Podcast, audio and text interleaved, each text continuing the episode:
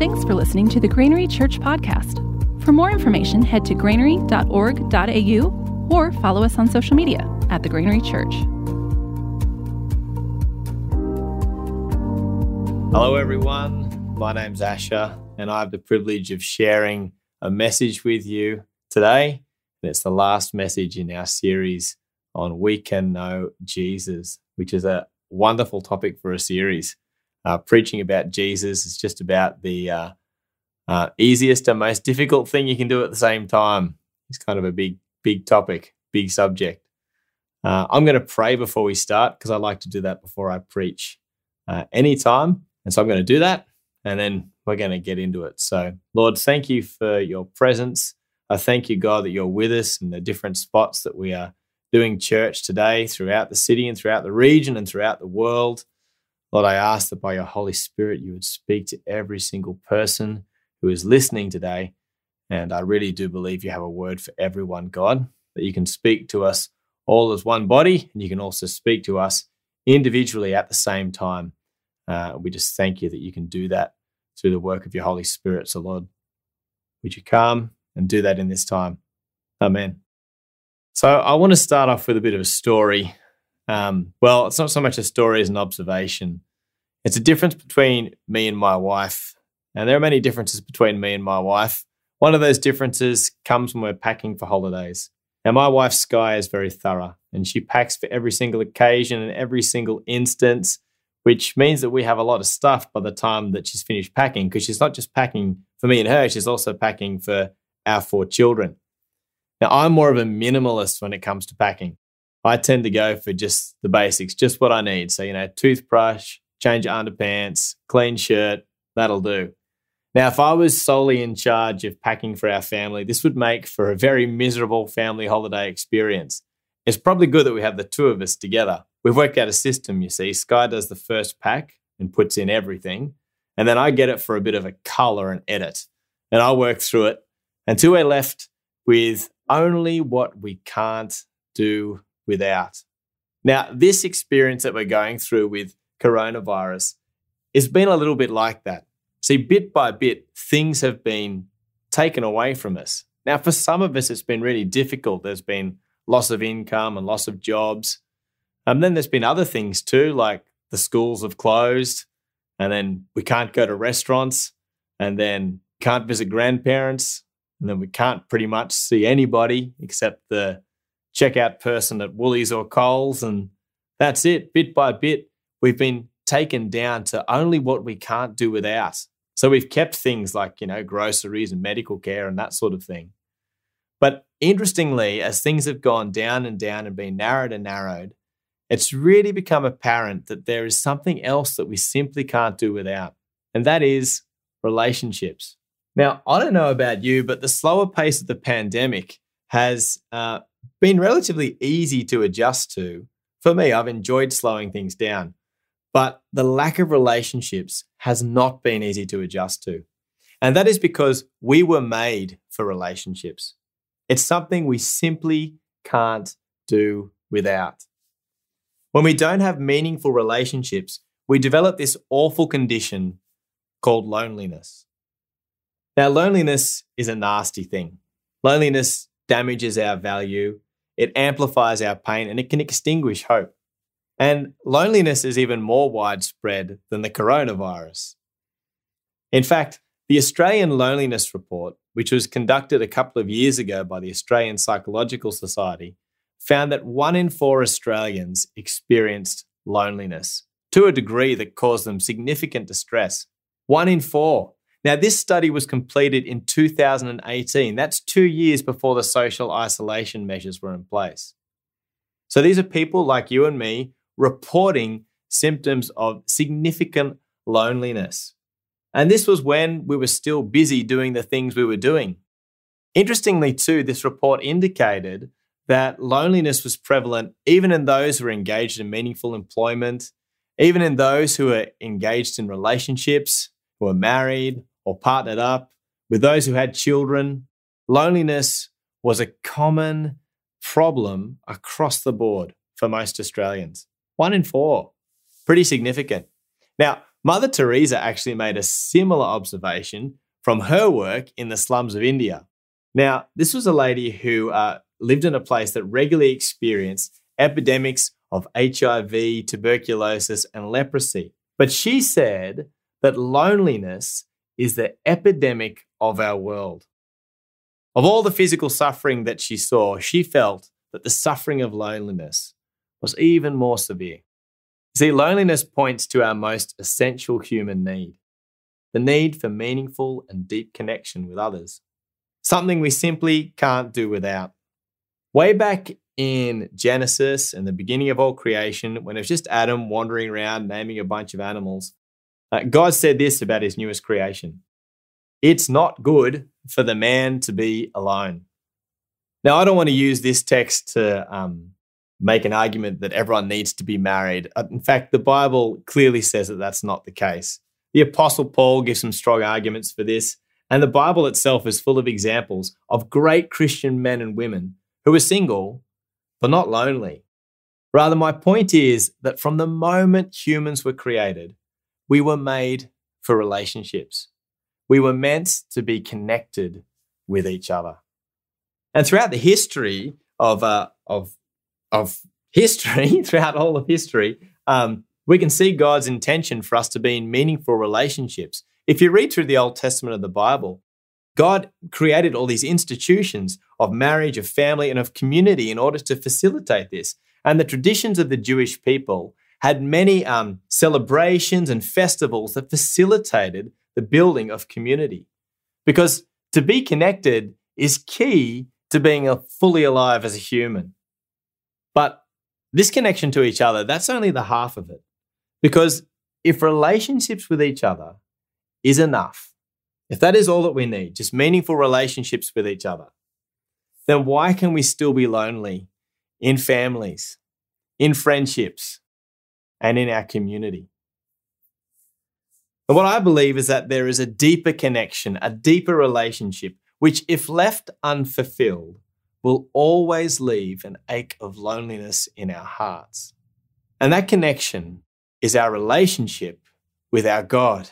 Because as good as human relationships can be, they only point to the ultimate relationship that we were made for, that we were designed for, and that is our relationship with God.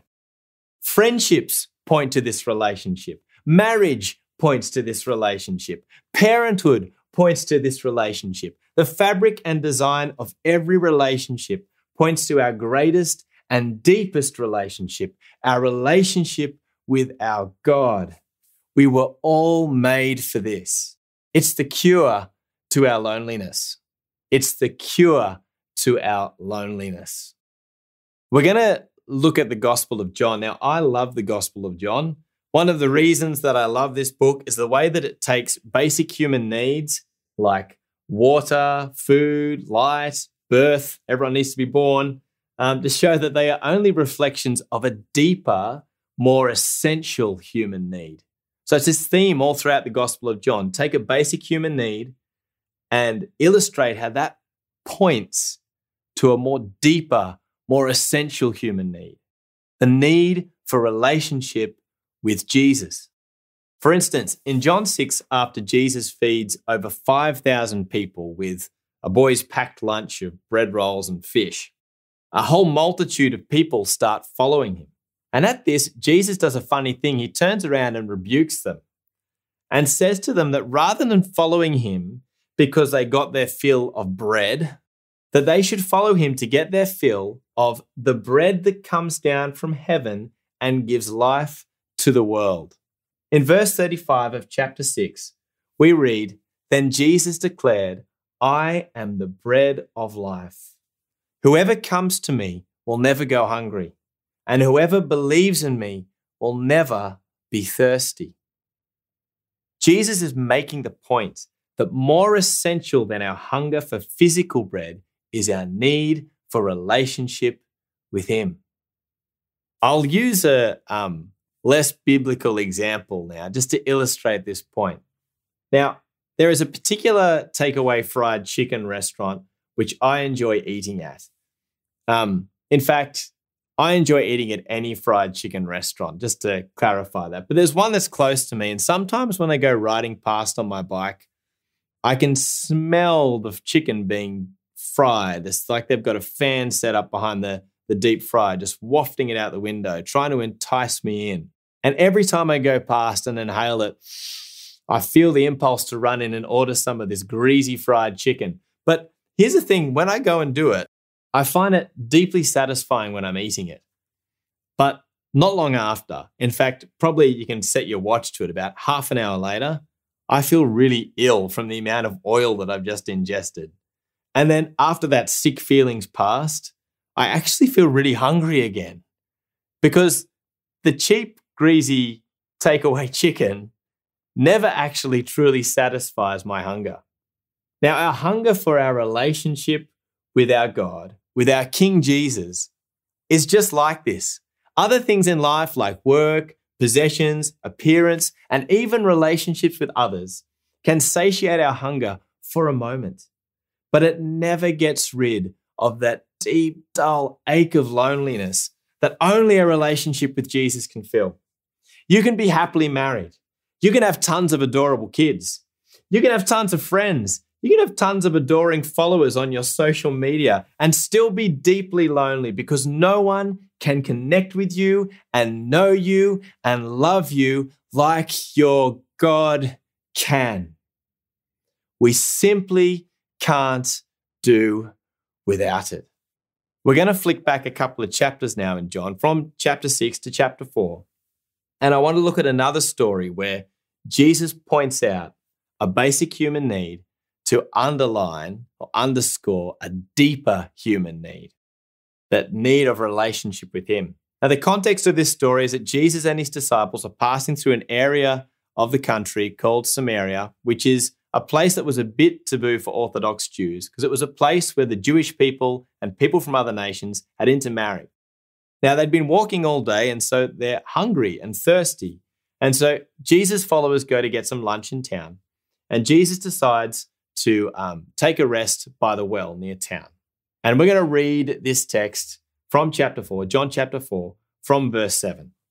When a Samaritan woman came to draw water, Jesus said to her, Will you give me a drink? His disciples had gone into the town to buy food.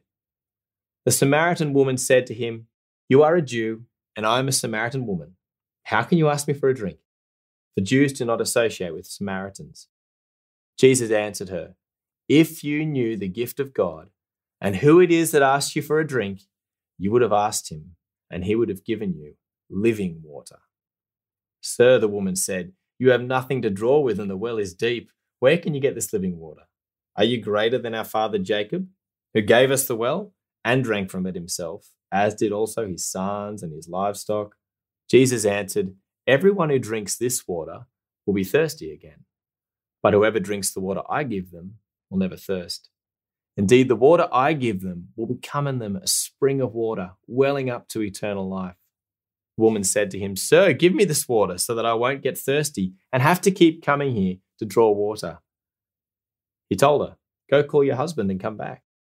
I have no husband, she replied. Jesus said to her, You're right when you say you have no husband. The fact is, you've had five husbands, and the man you now have is not your husband. Ouch. What you have said is true. Sir, the woman said, I can see that you're a prophet. Well, our ancestors worshipped on this mountain, but you Jews claim that the place where we must worship is in Jerusalem. Woman, Jesus replied.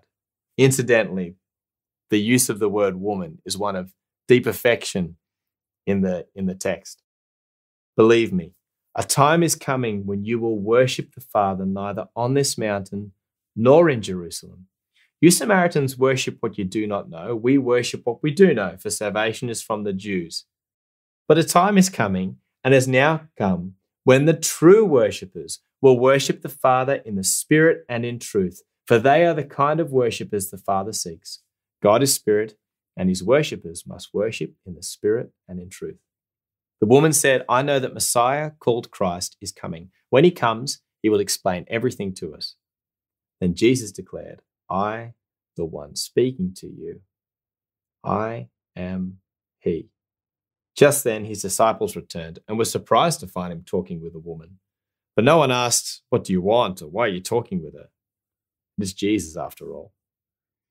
Then, leaving a water jar, the woman went back to the town and said to the people, Come see a man who told me everything I ever did. Could this be the Messiah? And they came out of the town and made their way toward him. There's so much to love about this story, and we could spend time going off on lots of paths here, but I want to focus on this analogy of living water. Bear in mind that when Jesus was talking about living water, he was actually talking about relationship with him. Now, he knows this lady's relational history. He knows that she's been married five times and is currently in a relationship with uh, someone else that she's not married to. Uh, clearly, relationships are not working out for her. Whatever she is looking for in a romantic relationship, she's not finding. No human relationship has satisfied the deep ache of loneliness in her heart. And then look at happen, what happens when Jesus drops the bombshell on her. In verse 26, after spending some time trying to tell her who he is, he comes straight out with it. The one that she's been waiting for, her God and Savior. I am He. And look how she responds. There's no questioning of the fact. There's no arguing the point. It's like at this moment, she takes a big drink of an actual real relationship with God. And what's her first response? To drop her water jug, run out and tell everyone that she's found Jesus. Let me tell you, when you experience a relationship with God for the first time, you too will drop everything and rush out and share the good news with everyone you possibly can. You simply can't keep it to yourself. And this makes sense because if you experience something that completely satisfies you, then you do not need to keep it to yourself. You are completely satisfied. Someone else experiencing what you have will not threaten how satisfied you are with it. You have already drunk of the water, which stops you from ever being thirsty again. Now, this is for you. This thirst quenching relationship is for you. Wherever you are, and whatever you are going through, you can know Jesus. You can experience the cure to your loneliness. You can experience what you were always intended and made for a complete, unbroken relationship with your God, Jesus. It's an offer for you. If you have known him for a long time or not, it is for you. If you have never met him, it is for you.